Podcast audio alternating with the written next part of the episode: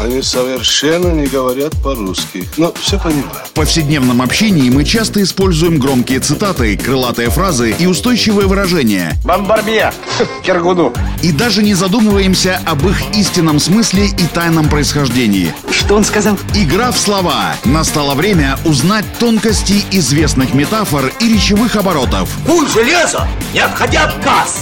Игра в слова. Александр Барский доступно и легко расскажет обо всем, что может придать новый смысл привычным фразам. Видишь суслика? Нет. И я не вижу, а он есть. Игра в слова.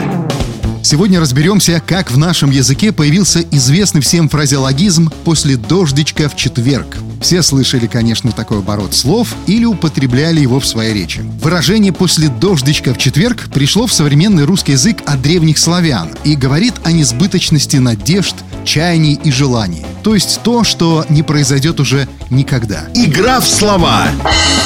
Давным-давно, до принятия христианства на Руси, наши предки-славяне были язычниками и чтили многобожие. Самым почитаемым богом из пантеона был Перун, бог грома, молний и дождя. Вот этому самому Перуну был даже посвящен особый день недели для его чествования и почитания. И это был четверг.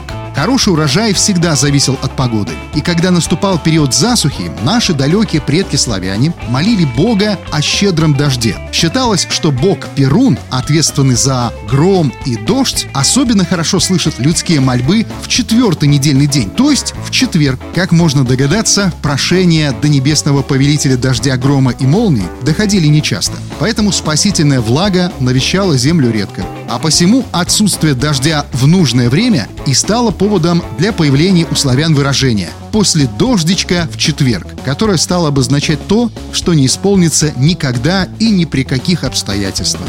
Хотя вот такая история. Игра в слова! Александр Барский доступно и легко расскажет обо всем, что может придать новый смысл привычным фразам. Рыцапа — это то, без чего пепелац может только так летать. Игра в слова.